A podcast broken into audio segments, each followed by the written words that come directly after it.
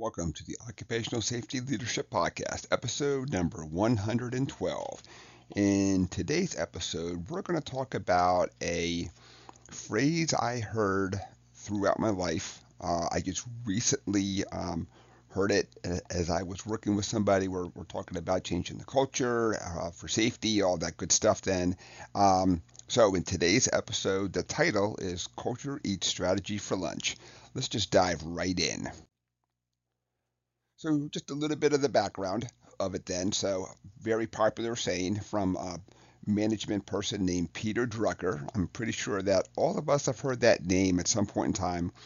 And uh, of course, that's just a, a, very easy to say phrase. But what it's really saying, of course, is that uh, the culture is really going to influence the strategy.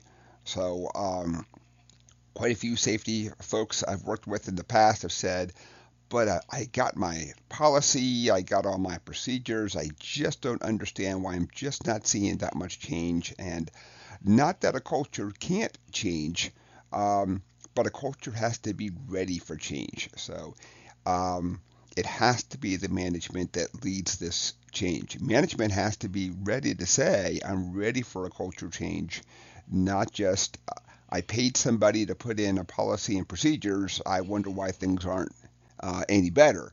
Um, so they they have to be the ones. And of course, I I really wish that I could pinpoint who they is. But when you think about uh, a president, a vice president, a director, typically somebody that controls money, time, people, all that kind of stuff, because that's what they have to to give the everyday person working on the factory floor time and money to make sure that they are uh, operating safe because for the most part, if you if you tell folks we care about safety, but I'm not willing to pay for any training, you better not slow down. You better not press the emo on that uh, over on that tool and shut down the factory floor.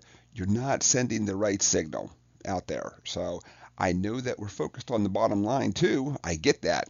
I really wish that I could could always say that safety is always number one and that a company will not sacrifice that. Uh, so it has to be a balance out there then. So um, you can change a strategy, but it really has to be the top guy who's doing it then. So they have to say, all right, I'm willing to spend a little money, a little time, you know, and they have to show it. You just can't say, but I sat in my uh, office and I wrote a check, everything's good. They have to be the champion also. Um, some of the, uh, of your um, employees, of course, have uh, have witnessed what what somebody said was going to be a change, and they never saw anything. So sometimes the employees are a little hesitant to really embrace this change. Um, uh, so it's really important that when you sit down, come up with a strategy. And of course, in this scenario, we're really talking about how there's um, a really bad culture, and they've they've they've got to make this change. This you know uh, by strategy. It typically takes three to five years to really get a good culture. Now, if they're really into it, maybe you could do it in one or two years, but for the most part, it's a three to five year cycle uh, because uh, um, because no matter how much the top person wants it, like middle middle the middle management folks, you know, they have to buy in too. And of course, it takes them some time to buy in. And then the everyday person buys in.